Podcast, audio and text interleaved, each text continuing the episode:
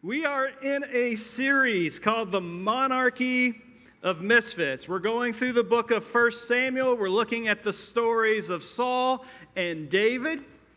It's been an epic saga. That's all I know. Somebody called it a soap opera. I'm going to call it an epic saga.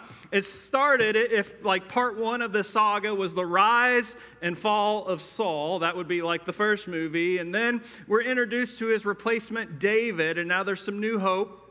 We had that great story that everybody knows of David and Goliath uh, a couple weeks ago, and then Scott taught last week about some of the fallout for Saul from David all of a sudden being the hero. And now in this saga, Saul has officially became the villain. Now, do you have a favorite villain? Does any shout out some favorite movie or TV villains? Somebody. somebody. Hannibal. Hannibal. Who said that? Okay, it, that sounds about right, Jessica. Thanks. Any others? Venom. Who? Venom. I don't even know who that is. Spider-Man. Oh, Venom, Spider Man. That must be one of the new ones I haven't seen, I guess, right? Okay. Who did what? Walter White. Walter White on Breaking Bad, right? Don't know why I know that. Um, what? Negan. I love. He's a good guy though now. He, he's complicated, like Saul and David. So, Tony, man, you guys have got some good ones. I don't even. So, like the most popular villain of all time. Anybody know? Darth Vader. the Joker. Hannibal came in third. You know who came in fourth? This one cracked me up. The shark from Jaws. and may, this may not apply to the shark, but the rest of these villains and the ones that you guys mentioned, if you think about all the movies and the TV shows you've seen, there are some common characteristics across villains. One is they typically have a wound, whether it's a physical one like a scar or a limp of some sort, or maybe it's an emotional wound from their past that they're dealing with. Uh, they, they, instead of healing from these wounds, whether it's emotional or physical, maybe they should become empathetic, but instead, from the wounds, they become revengeful or they try to get vengeance. So that's one part of a villain. Number two is they hoard. Think of a, uh, a dragon in a cave hoarding his treasure, or, or think of somebody trying to hoard power. That's what a villain does. But most importantly, and number three, most villains, I think I could probably say all villains, they don't have any friends. They have minions, they have yes men and yes women, but they don't have any close friendships, just people that they use for their benefit.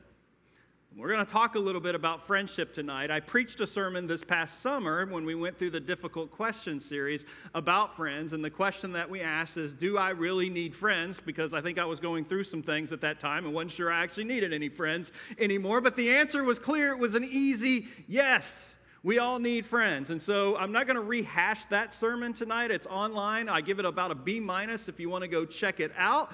Um, but it's on our website, and it, it's okay. And it, will give you some insight to what we're talking about tonight. But in this story, chapter 20 of 1 Samuel, um, are you talking bad about me?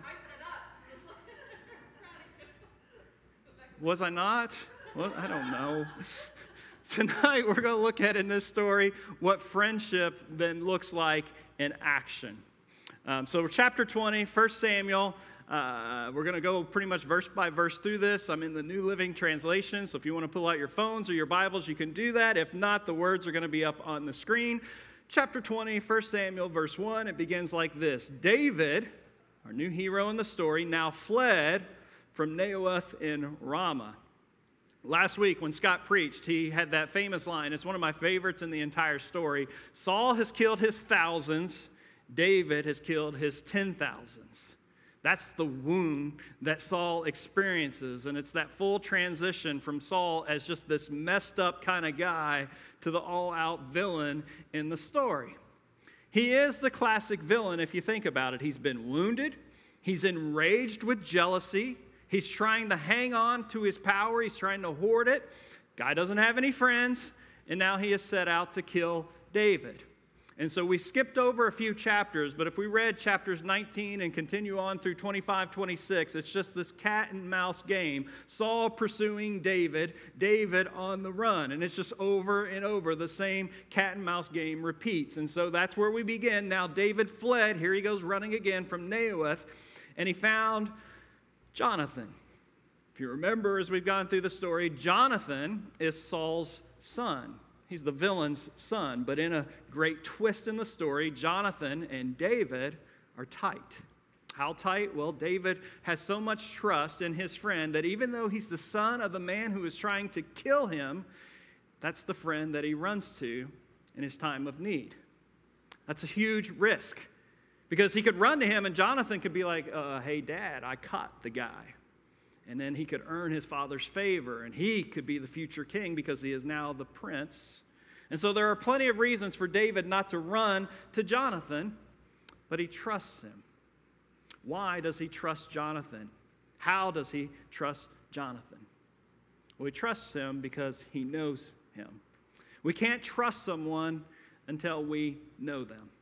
There's a recent study, like really recent, and they spent um, some time just figuring out when people actually become that tight of a friend for us. And so they said uh, if we spend between 40 and 60 hours with someone, then they become um, an acquaintance, then a casual friend. So we have got acquaintances. After 40 to 60 hours, they become a casual friend.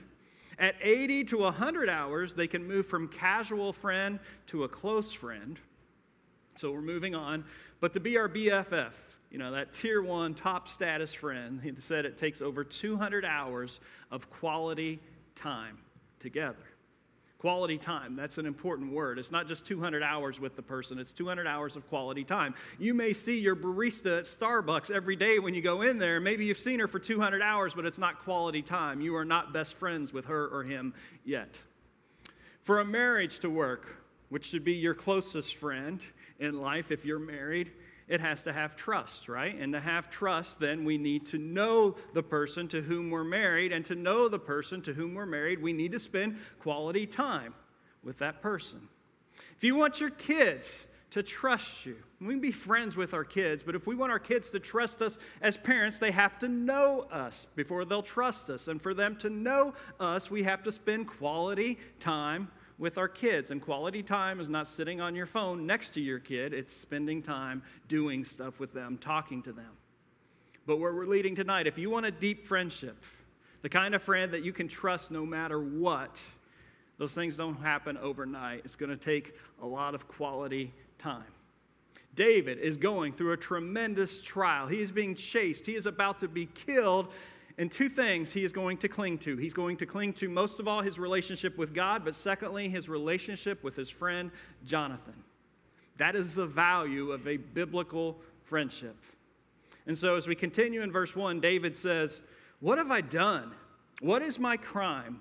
How have I offended your father that he is so determined to kill me? And so David's like, man, I defeated the giant for our nation. I fought for your dad on the front lines. I've, I played the harp so the guy could sleep. Why is he trying to kill me? Jonathan protests. He says in verse 2, that's not true. You're not going to die. He always tells me everything he's going to do, even the little things. I know my father wouldn't hide something like this from me. Now, Jonathan is wrong. But I want us to see a character trait here, even in the wrongness, that makes him such a great friend. Jonathan is loyal, he displays loyalty. And here, Jonathan is being loyal to his dad. He gives his dad the benefit of the doubt. He says, This can't be. He defends his father. How often do we hear some gossip about a friend or maybe an acquaintance, and instead of questioning it, we simply believe it? Our loyalty just blows with the wind, which isn't loyalty at all. And I'm not saying tonight you should be blindly loyal, but loyalty is a character trait we ought to be evaluating and mindful of and nurturing in our lives. We should ask Am I loyal? Am I loyal as a friend? Am I loyal as a spouse? Am I loyal to my church?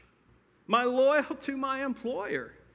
NPR a couple weeks ago, and it's kind of become a big thing since then. They had a, a, story they ran about the Great Resignation. Has anybody heard of this? It's this period we're in right now where you know everybody stayed home from COVID and they're just re-evaluating life, and so 40% of people right now are rethinking the employer that they work for, and they are leaving their jobs in mass quantities. But there is value in being loyal to an employer. It's not to say you can't ever look for a better job opportunity, but continually floating your resume out on LinkedIn is not loyalty. There's value in being loyal to an employer. But let's go to our churches now. Loyalty to a church, one church, congregation, has been on decline for decades, probably even centuries. And I'll give you a little bit of recent church history 101. Before the advent of the automobile, most people's decision on which church to attend was the church down on the corner, and they got to pick between the Baptist, the Methodist, and the Presbyterian, and the whatever else was there. That was the choice. You went to the church around the corner because you could not go any further than that. But with the invent of automobiles, now you could pick the church across town, the one that had the best children's ministry, or the best preaching, or the best choir, or the best decor. And at that moment, the church consumer was born. And by definition, consumers are not loyal.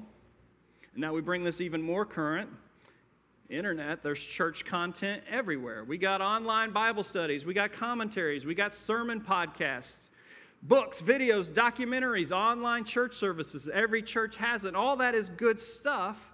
But the rise of this access has led some to the conclusion that being loyal to one church is no longer necessary. Why come hear Brian preach when I can hear Tim Keller or whoever your favorite preacher is? Why be led into worship by amateur musicians when I've got access to Spotify, the best musicians on the planet? Why look other human beings in the eye when I can just give them a thumbs up? That's good enough, right? We are being constantly attacked by powers outside of this realm, and those powers want us to neglect the things that are important and good for us in life. And one of those important good things is a loyal connection, long term, to a body of Christ. Not loyal to me, not loyal to a building, loyal to a group of friends that we call the local church. And so, anytime somebody leaves this church, and that's okay, I say, hey, you know, Refuge is not the church for everyone. We are unique in the kind of church we are, so that's okay that, that you don't feel like you fit here. But I tell them, but find a church connect with that church, serve in that church, be loyal to that church, build relationships in that church. Verse 3 Then David took an oath before Jonathan and said, Your father knows perfectly well about our friendship. So he has said to himself, I won't tell Jonathan. Why should I hurt him? But I swear to you that I am only a step away from death. I swear it by the Lord and by your own soul. How hard do you think it is for David to have this conversation? To tell his friend, Your dad isn't such a good guy. I don't think your dad is who you think he is. Your loyalty, while it is honorable, has been misplaced. And so the point I want to make is that friendship includes hard conversations, just like this. And yes, it's scary. Yeah, it's a lot easier to be a conflict avoider. It's a lot easier to get offended or hurt and just bottle that stuff up way down deep relationships are messy. And so I can't tell you how many times my family probably can that I've said out loud, we should just move, build a wall around our family, and never come into contact with other human beings again. but that's not God's purpose for our lives. And I am an introvert, but it doesn't matter if you're an introvert, it doesn't matter if you're an extrovert. We were created to be in relationship with other human beings saw a quote this week, or maybe I heard it, I just jotted it down. Said, The opposite of addiction isn't sobriety, the opposite of addiction is connection. That's how important in that community they see connection to be. The opposite of addiction isn't sobriety, it's connection. Real friendships are going to require hard conversations. And so dad says, Bro, you're, you're, you're, David says, Your dad is a mess. He's trying to kill me. That's hard enough to say. But he says something else, and I don't know if you caught it. He lets Jonathan in on his fear when he says, Man, I am only steps away from death. He's being absolutely vulnerable. So I ask you, have you been vulnerable with a friend? Because it takes that to get to know them. Have you just laid it all out there with your friend, your deepest fear, maybe, or your greatest struggle? Have you done that? Have you gotten burned ever doing that? And so maybe you've built some walls up. You stopped being vulnerable. Maybe you started calling people on Facebook your friends. And then what are we left with when we do that? we're left with relationships that are about an inch deep. And I'm going to call those tonight junk friendships. Junk food makes us physically sick. Studies are now finding that junk friendships can make us mentally sick, just like junk food makes us physically sick. And just like all that Halloween candy that's sitting on your counter at home that you've been snacking on all week, just like that candy won't meet your nutritional needs and in the end make you really feel terrible. Facebook, Twitter, Snapchat, online church, shallow relationships that only go an inch deep, they don't meet our nutritional friendship needs and in the long term can make us mentally sick. And so I have what I call this friendship paradigm. We can't be loyal until we trust. We can't trust until we know. We can't really know someone unless we're willing to move beyond those junk friendships. In this drawing here, I'm just going to take a sidebar because he's not listening tonight. Tyler in my office, I, I, sent him that quote and I said, Can you draw something that represents that? I don't know exactly how this represents that, but you guys can figure that out tonight and tell me later. So it probably does, but y'all help me out later. Verse 4 Tell me what I can do to help you, Jonathan exclaimed. Verse 5 David replied, Tomorrow we celebrate the new moon festival. I've always eaten with the king on this occasion, but tomorrow I'll hide in the field and stay there until the evening of the third day. If your father asks me where I am, tell him I ask permission to go home to Bethlehem for an annual family sacrifice. Verse 7, he says, If, if he says, Fine, you'll know all is well. But if he is angry and loses his temper, you will know he is determined to kill me.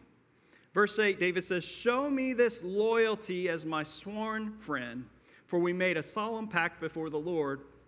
Or kill me yourself if I have sinned against your father, but please don't betray me to him. Verse 9, Jonathan says, Never. You know that if I had the slightest notion my father was planning to kill you, I would tell you at once. And I'll just make a quick note here friends are honest even when the news is bad. And so Jonathan is making a commitment here to be honest with his friend, even if the news is bad. In your friendships, if you're afraid to say what needs to be said, then you're not a loyal friend. You're still feasting on those junk friendships, and it is not healthy. Verse 12 Then Jonathan told David, I promise by the Lord that by this time tomorrow, the next day at the latest, I will talk to my father and let you know at once how he feels about you. If he speaks favorably about you, I will let you know. But even if he is angry and wants you killed, may the Lord strike me and even kill me if I don't warn you so you can escape and live. And may you treat me with faithful love as the Lord, so as long as I live. Verse 16 So Jonathan made a solemn pact with David, saying, May the Lord destroy all your enemies. And Jonathan made David reaffirm his vow of friendship, for Jonathan loved David as he loved himself. And what I want us to see there friendship is a two way street. We all know the Bible verse, iron sharpening iron, right? That's, that's two people that are friends sharpening each other. And so friendship has to be mutual. If one person is vulnerable, but the other person is not, that's not friendship, that's a patient and a therapist. If one person is loyal, but the other uses and abuses that loyalty, that is not friendship. That's me in DirecTV. if only one person is willing to have the hard conversations in a friendship, it's not going to be a healthy friendship, it's a junk friendship. As Christians, we can befriend a lot of people, and we're supposed to do that. Even if they don't reciprocate, we can befriend them. We can be kind to them. But you can't be friends unless there is a mutual commitment to each other. Verse 18 Then Jonathan said, Tomorrow we celebrate the new moon festival. You will be missed when your place at the table is empty the day after tomorrow, toward evening, go to the place where you hid before and wait there by the stone pile. I will come out and shoot three arrows to the side of the stone pile as though I were shooting at a target. Then I will send a boy to bring those arrows back. If you hear me tell him they're on this side, then you will know that all is well and there is no trouble. But if I tell him, go further, the arrows are still ahead of you, then it will mean that you must leave immediately, for the Lord is sending you away. And, uh, you know, there's not a lot we need to discuss in that, other than it's a very elaborate plan that they've kind of cooked up here. But I want us to see we can talk about vulnerability and friendship all we want. We can talk about loyalty and trust, but in a friendship, there does come time for actions. We have to actually do it. And so, as the story goes, this plan kind of plays out. The day of the feast comes. Jonathan sits down with his dad. They're getting ready to eat. David's seat is empty. Saul's like, oh man, that's weird. Where's, where's, where's David at? He must be sick. Next day comes and goes, and, and the seat is still empty. And Saul's like, you know, where is that son of Jesse?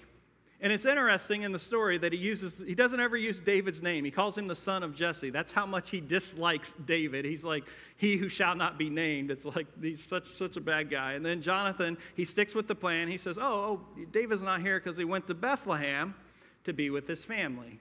And that brings us up to verse 30. Saul boiled with rage. You stupid son of a whore. he swore at him.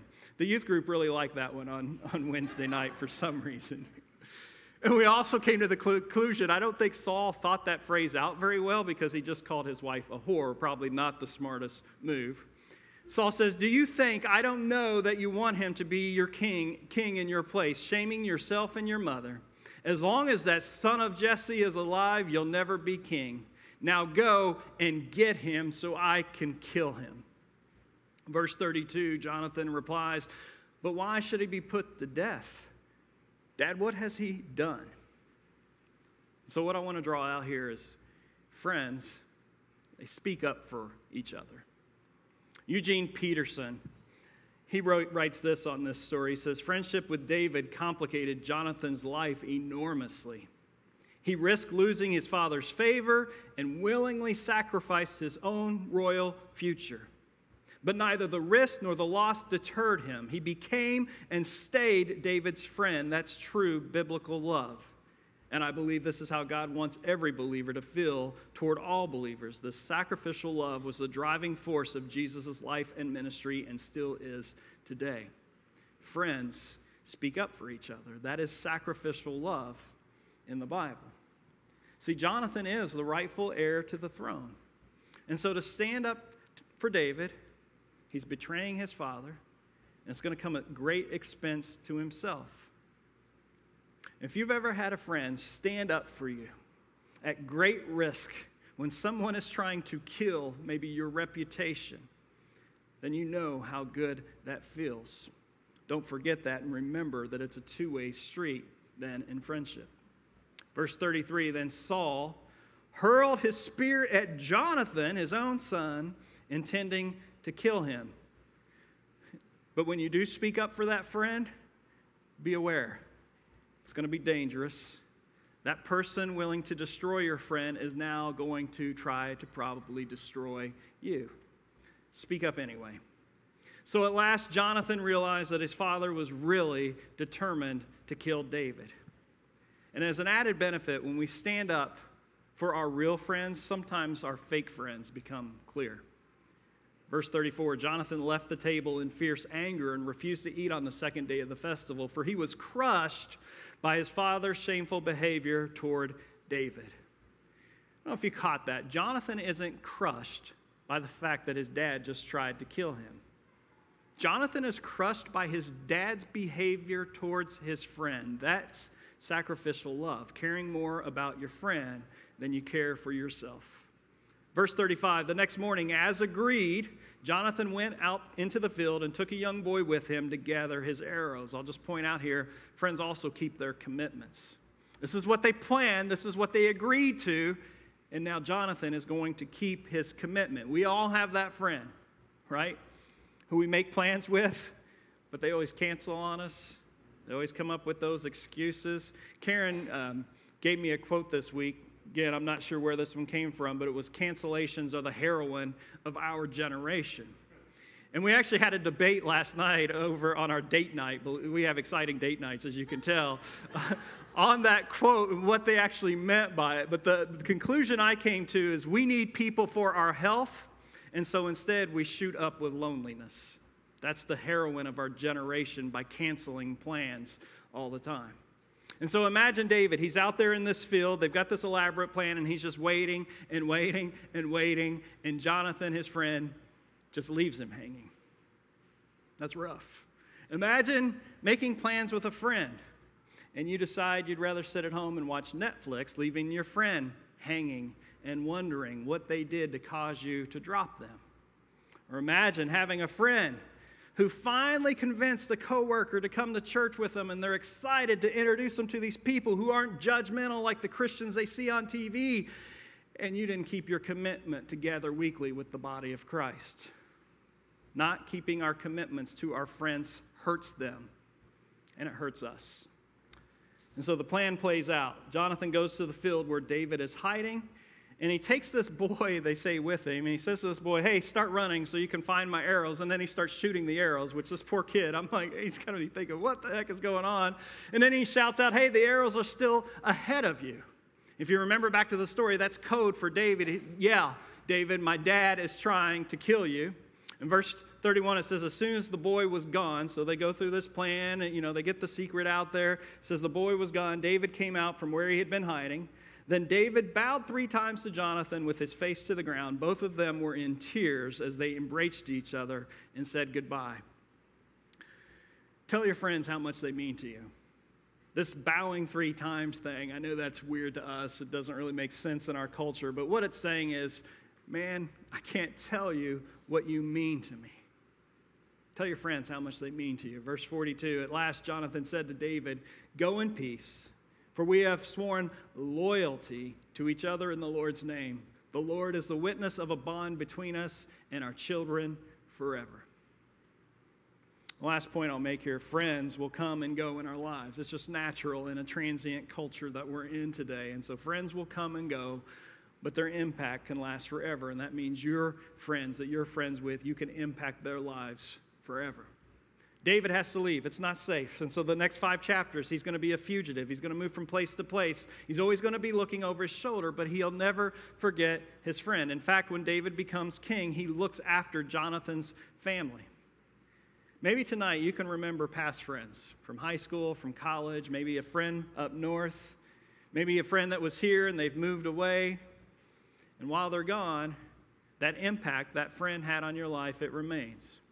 Maybe it was that friend who walked through a difficult time in your life. Maybe they were the one person that you had ever that you could be 100% completely, totally yourself without facing any kind of judgment. Or maybe they were the person that shared Jesus with you for the first time.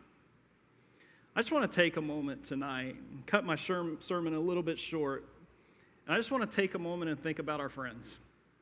And so I'm going to ask you just to close your eyes and quiet your minds and just think of your friends. Maybe it's a friend you have now, maybe it's a friend you had in the past. And just picture that person for a moment.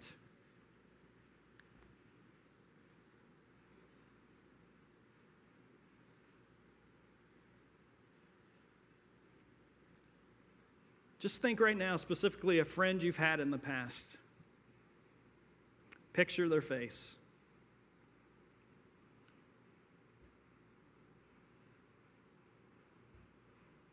And if you would, just take a moment right now and pray for that past friend.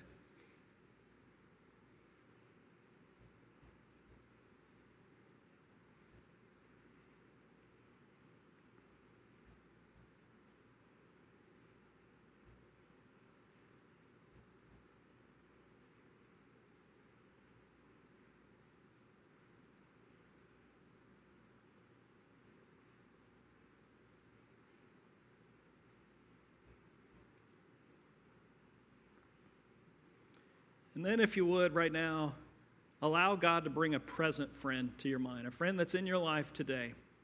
Whether they're a close friend or maybe it's a friend you want to be close with, but just allow God to bring a, a current friend to mind.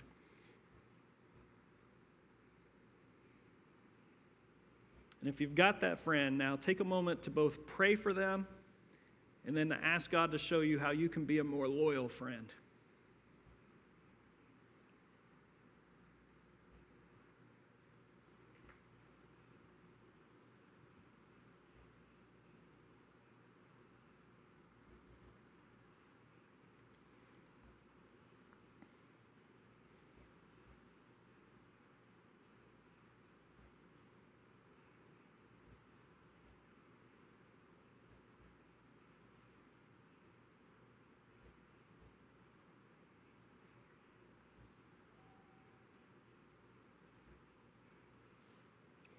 Father God, We thank you for those special people in our lives that we get to call friends.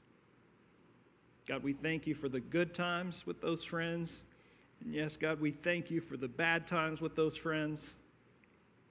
God, I pray tonight that you give each person in this room the power to be a loyal friend.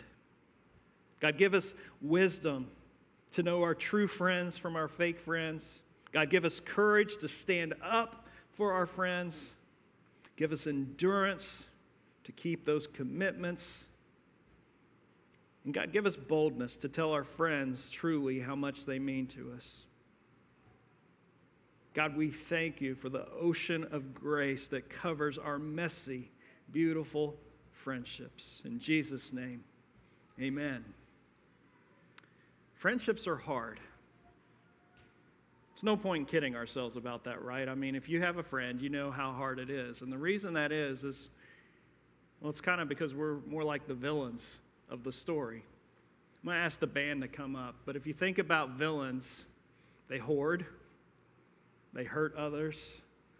They walk around with these wounds and scars. They build walls around them. They avoid the hard conversations. They build up resentment and anger. They struggle with being vulnerable. So, if we're the villains of the story, that means there also has to be a hero of the story. I say it all the time here. Every story of the Bible, every verse of the Bible points to that hero. And I'll be honest, I always in my sermons try to point us to Jesus. And some weeks that's easier than others. Some weeks it's incredibly hard. This is not one of those weeks. This is the easy week to take this story straight to Jesus as that hero, as that friend. In Psalms, it calls Jesus a friend who keeps us from harm, who watches over us. In Matthew, it says he's a friend to the end of the ages. In Titus, they write, He's a kind friend. He's a friend who won't burn us. He's a friend who won't let us down. In Hebrews, the writer says He is a loyal friend. In John, he says He is a truthful friend. He is a friend that speaks up in our defense. He is a friend that goes before the Father on our behalf. And in John 15 13, Jesus says there is no greater love than to lay down one's life for his friends, and that's what our friend did. For Jonathan, David is his friend but also his future king. For us, Jesus is our friend, but also our present and future king. And I don't know if you've ever thought about that, but to be friends with the king, that's pretty special, right?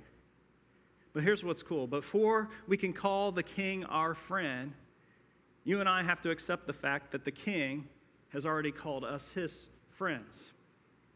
So, do you accept that tonight? because you have to accept it. It's a two way street friendship. There has to be mutual vulnerability. The king went first. He says, You're my friend. And he was vulnerable and he stretched out his arms and he showed us how far he would go to be a loyal friend. And so now it's our turn. We have to be vulnerable with our sin, handing our fears over to him, sharing the good stuff with our friend and sharing the bad stuff with that friend.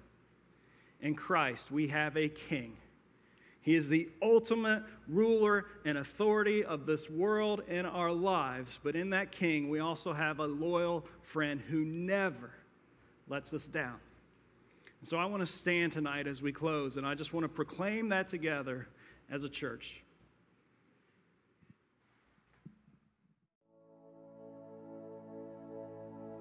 Jesus, just saying you are good seems so simple. You are magnificent. You are holy. You are just. You are our friend. You are our Savior. You are our everything. And Father, you're good. We worship you. We thank you.